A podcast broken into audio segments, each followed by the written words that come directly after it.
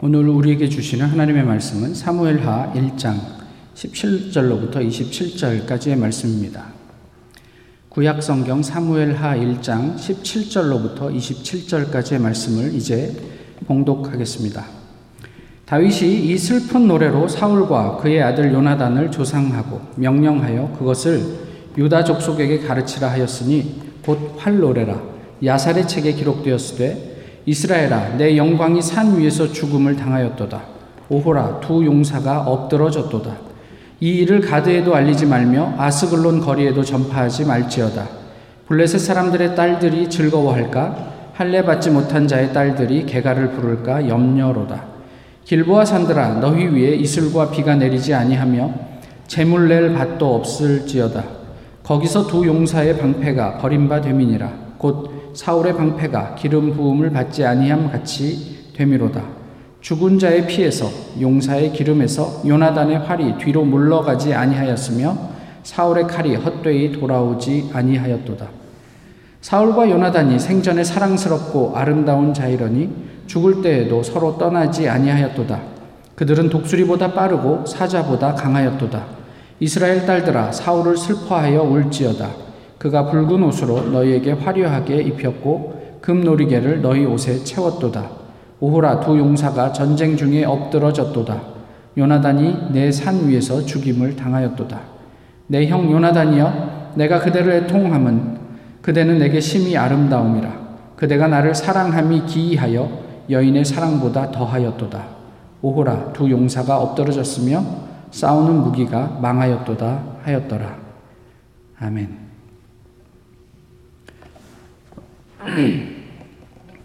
무서워. 나도 무서운데 지금 그것까지 생각하면 한 걸음도 못 나가. 지금 상황에서 할 수 있는 최선. 그것만 생각해. 어떤 드라마의 대사입니다. 오랜 시간 다윗의 목숨을 위협하던 사울 왕이 죽었습니다. 원수라 할 만한 사람의 죽음이었죠. 어, 지금 다윗은 무슨 생각을 하고 있을까요? 이제 왕이 될 텐데요.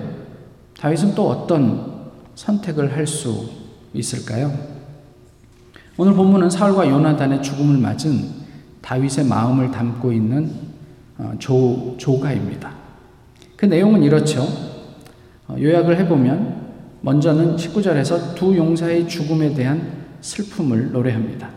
그리고 20절에서 이 두 용사의 죽음을 어, 적진에 알리지 말라고 요청을 합니다. 그리고 이 죽음을 방치한 길보와 산들에 대한 저주의 내용이 21절에 나오고요. 전사한 용사들에 대한 추억, 그리고 사울이 생전에 그, 그, 어, 통치하면서 이루었던 치적, 이런 것들을 언급합니다. 마지막으로 요나단과의 우정을 어, 이야기하면서 어, 자기의 슬픔을 담아내었습니다. 오랜, 오랜 도피 생활 끝에 자신을 찾던 사울 왕이 죽었습니다. 사실 속이 시원할 만도 하지만 오늘 본문이 전해준 다윗의 마음은 일반적인 기대와는 좀 다릅니다.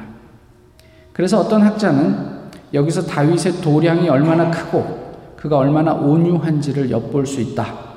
이렇게 이야기를 하기도 합니다.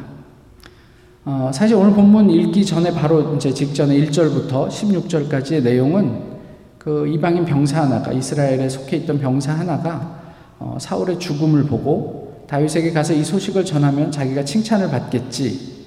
또 사울이 이제 죽을 죽을락 말락할 때 자기가 그 죽음에 기여했다고 하면 상을 받겠지.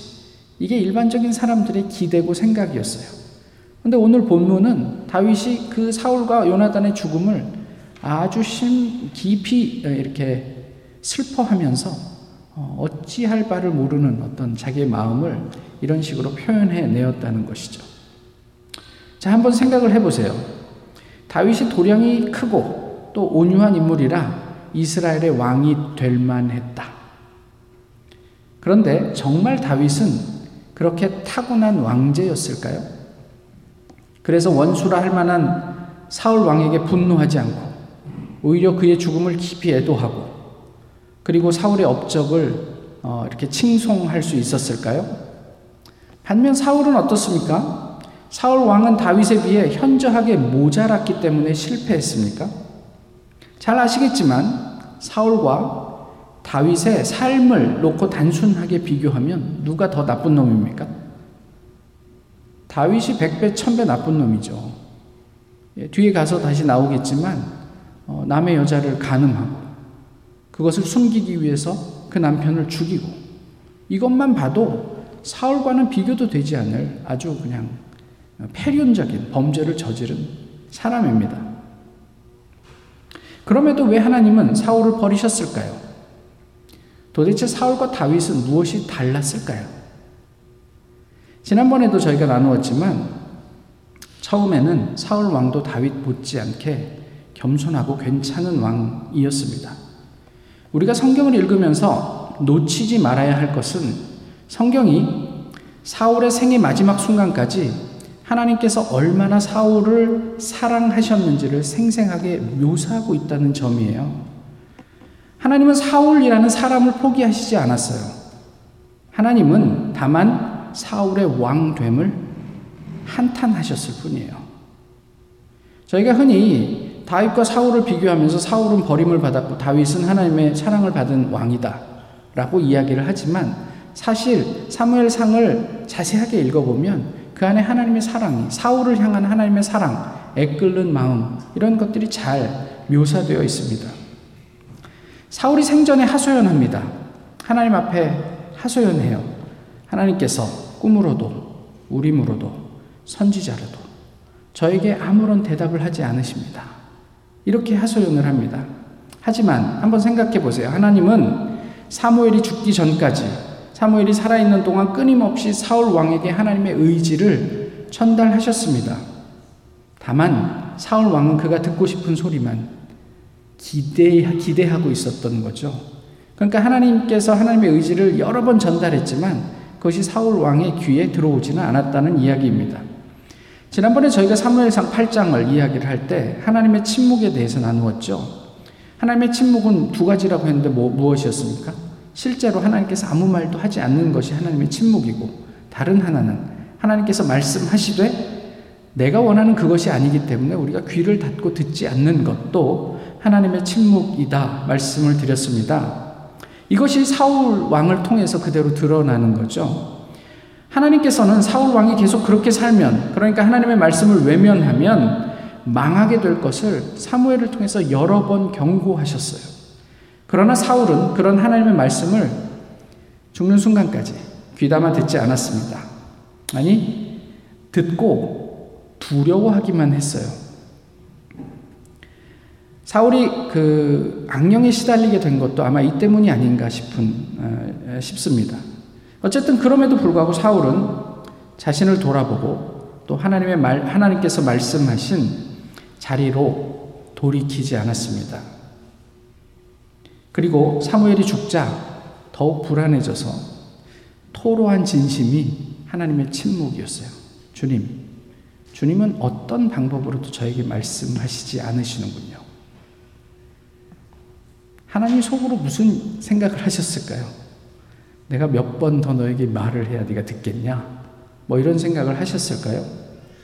이렇게 하나님께 토로하고 어, 사울 왕은 어떤 일을 합니까? 어떻게도 하나님이 말씀하지 않으니까 누구를 찾아가요?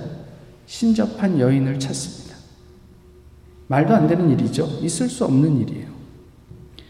하나님과의 관계가 아, 틀어졌어요. 그래서 하나님이 대답하지 않으세요. 그럼 어떻게 해야 할까요? 하나님 말씀하지 않으시니까 뭐 하나님은 제쳐두고 부처님한테 갈까요? 아니죠.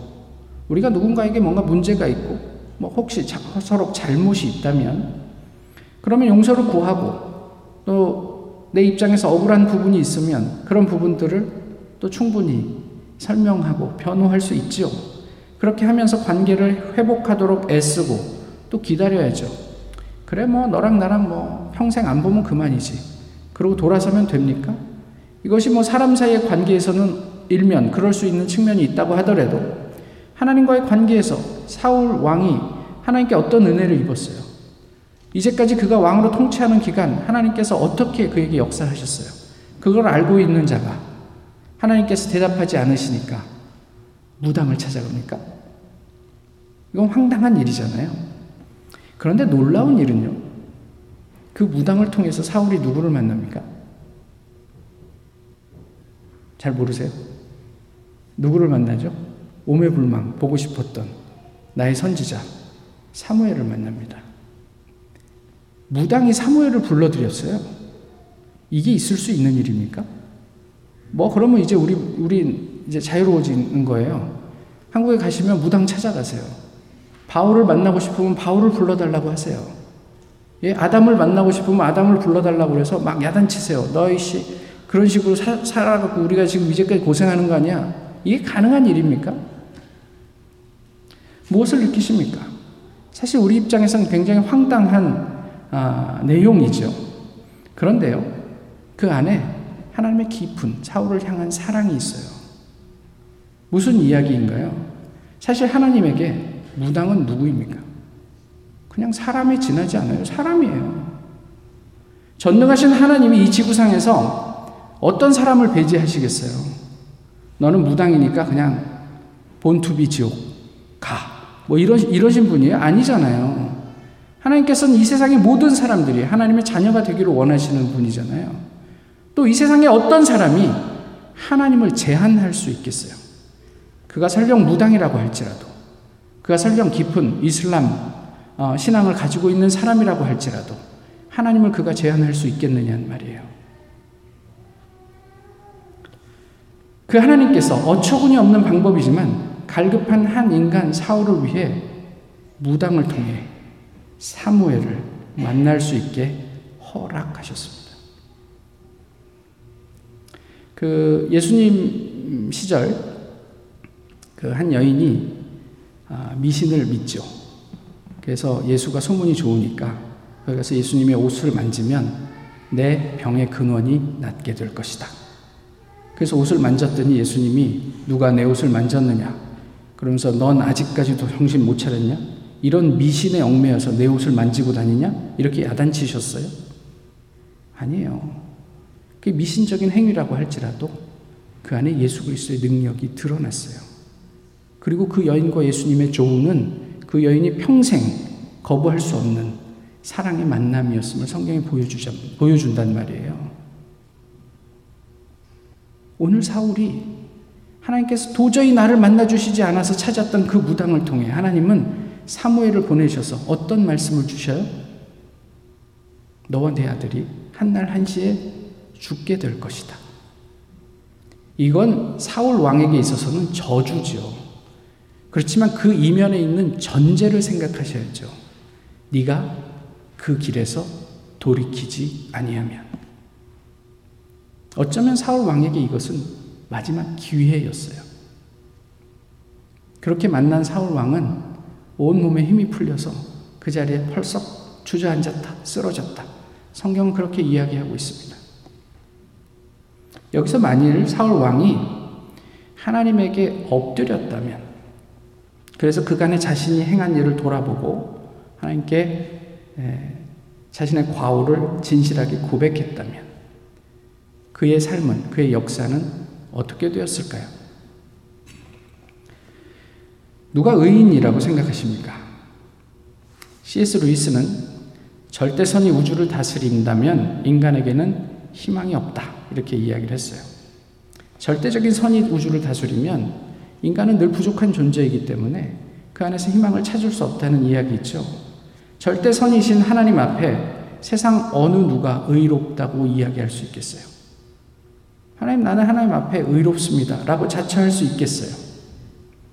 그것이 하나님 앞에 선 우리 인간들의 절망입니다. 이사야가 하나님을 봤을 때 어떻게 탄식했습니까? 오호라, 나여. 죽, 화로다. 죽게 되었도다. 이렇게 이야기하잖아요. 하나님을 만난 사람들은 하나같이 그 하나님의 어떤 현연함, 죽음을 두려워합니다. 절대적으로 거룩하신 하나님 앞에 많은 흠을 가진 인간이 살아서 그 하나님과 어, 조우할 수가 없기 때문에 그런 거예요. 그러면 의는 무엇입니까? 의로움은요, 우리가 생각하던 어떤 완벽함이 아니에요. 성경이 이야기하는 의로움은 하나님과 함께함입니다. 다윗이 그랬습니다. 다윗의 삶을 놓고 보면 우리가 잘 알지만 참 패악한 놈입니다. 놈이라 할 만합니다. 그런데 그는 그럼에도 불구하고 늘 하나님과 함께였어요. 늘 하나님 앞에 서 있었어요. 사울은요, 그러지 못했어요. 그래서 사울은 뭐 했죠? 이긴 전쟁에서 자기를 위해 기념비를 세웠다. 그러니까 사울은 자기에게 집중했던 사람이고, 다윗은 그런 삶 가운데서도 하나님 앞에 섰던 사람이에요. 이게 다윗과 사울이 달랐던 점이죠. 오늘 본문은 다윗의 이러한 점을 잘 보여줍니다. 20절에 블레셋 딸들의 즐거움, 할례 받지 못한 자들의 자들의 딸들의 개가 이렇게 표현하고 있는데 이 사실, 이 용사가 죽은 사실을 어, 이방 나라들에게 알리지 말라. 이, 이 이방 나라들 블레셋 딸들이 즐거워할까? 또 할례 받지 못한 자들의 딸들의 이 개가를 부를까 염려한다. 이건 무슨 의미일까요? 걔네들 즐거워하지 못하도록 우리가 좀 조용히 해야 될 것이야. 이런 이야기일까요? 이것은요, 사실 하나님을 알지 못하는 자들이 하나님의 선택과 실패를 조롱하지 못하도록 하라라는 의미예요. 사울을 누가 세웠어요? 하나님이 세웠죠. 그리고 하나님이 죽는다고 얘기했고 아주 비참한 최후, 최후를 맞았잖아요. 제대로 장례도 치르지 못했어요. 목은 잘려나가서 적들이 가져갔고, 자기의 몸은 그냥 그 성벽에 매달렸어요. 한 나라의 왕이, 왕자가 그렇게까지 비참하게 최후를 맞이하면서 사람들은 그걸 보며 하나님을 어떻게 생각했을까? 하나님이 살아계시다면 자기가 직접 자기 손으로 선택한 저 왕을 저렇게 비참하게 죽도록 내버려 둘 수 없지. 다윗의 이야기입니다. 쉿. 혹시 하나님의 이름이 조롱, 조롱을 받을까? 우리 좀 조용했으면 좋겠다. 출애굽한 이스라엘에게 아, 하나님이 분노합니다. 말을 안 들어요. 그래서 모세에게 말씀하시죠. 내가 얘네들 다 쓸어버리고 새로운 민족을 세우겠다. 그게 차라리 편하겠다. 하나님 마음도 이해가 됩니다. 그때 모세가 무엇이라고 이야기합니까? 민수기에서 여호와가 백성에게 주기로 맹세한 땅에 인도할 능력이 없었으므로 광야에서 죽였다. 주변에 있는 나라 백성들이 그렇게 이야기할 겁니다, 하나님. 여호와가 이 백성을 에게 주기로 맹세한 땅에 들여놓을 능력이 없으니까 결국 애굽에서 잘 살던 사람들을 끌어내서 광야에서 다 죽게 만들었다. 저는 하나님에 대한 그런 평가를 참을 수 없습니다. 하나님, 한 번만 고정하십시오. 모세도 어, 하나님 편에 서 있었어요. 그냥 자기 이 생각으로 하면 다 죽여도 괜찮은 사람들이에요. 정말 지긋지긋해요. 말 정말 안 들어요. 근데 하나님, 하나님을 위해서 살려주십시오. 당신의 이름, 당신의 영광, 당신의 거룩을 위해서 이 사람들은 살아있어야 합니다.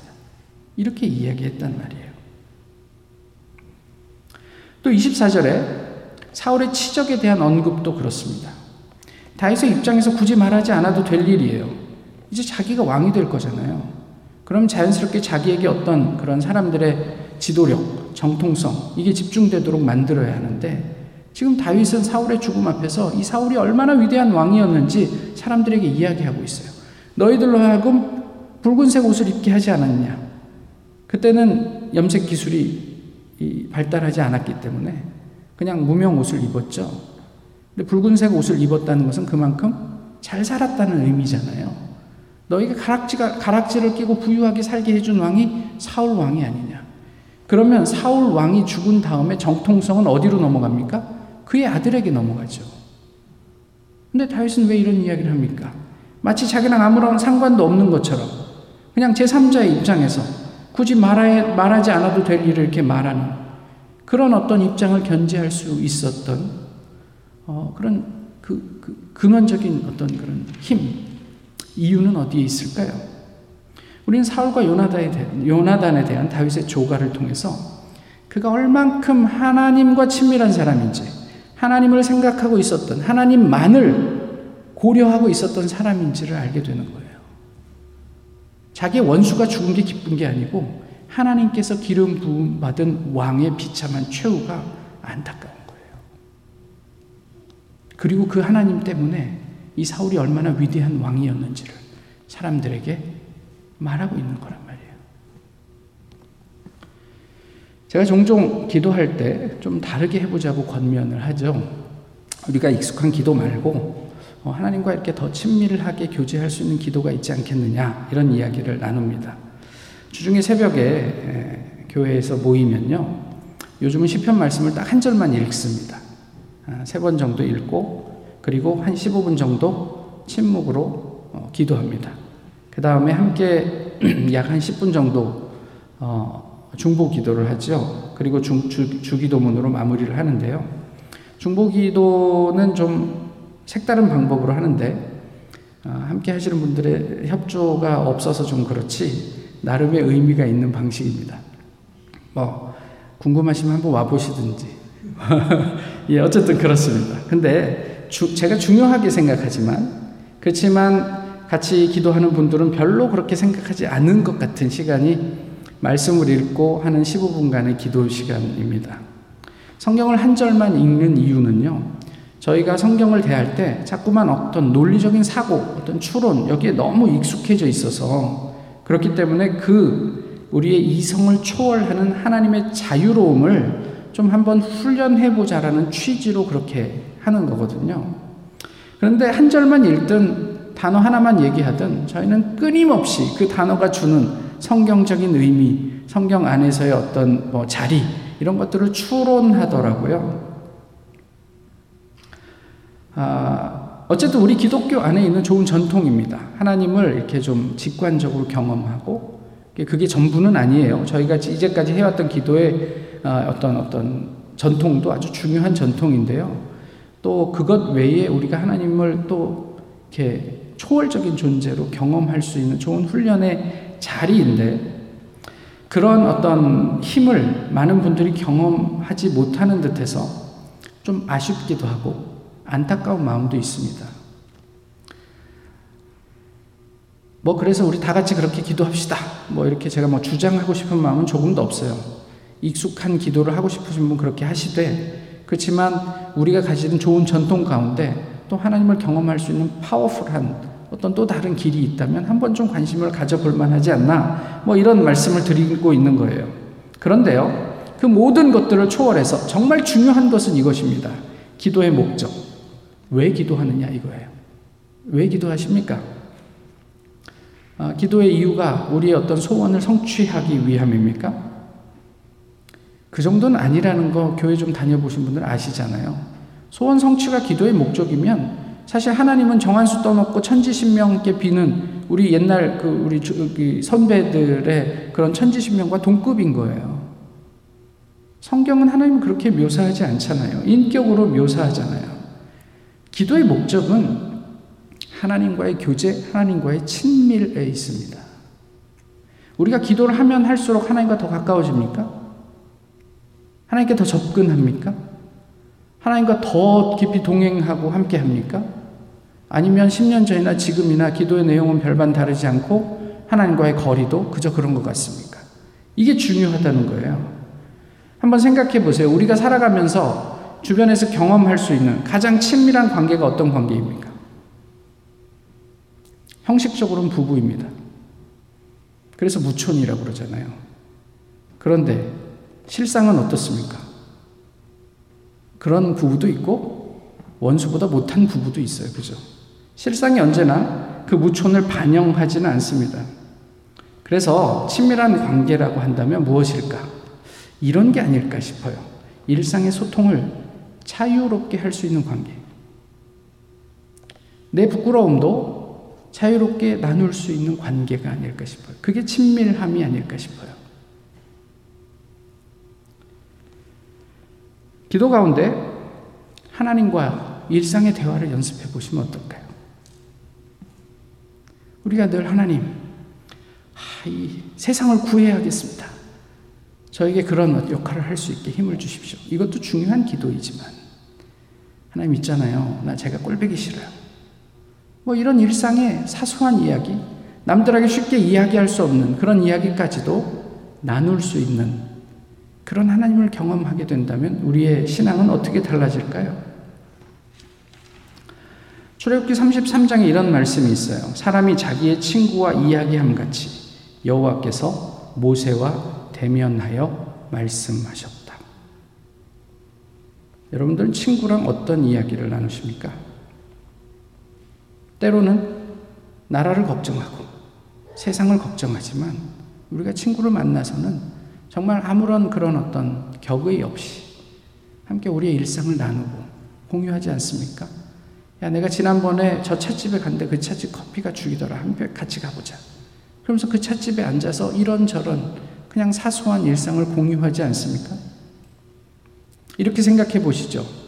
가령 대통령에게 내가, 내가 내 힘으로는 이룰 수 없는 어떤 일들을 청원을 했는데 어떻게, 어떻게 해서 그 대통령이 나의 그 청원을 들어줬다고 치시죠. 그러면 청원한 사람과 대통령이 친밀한 관계가 그때부터 형성이 됩니까?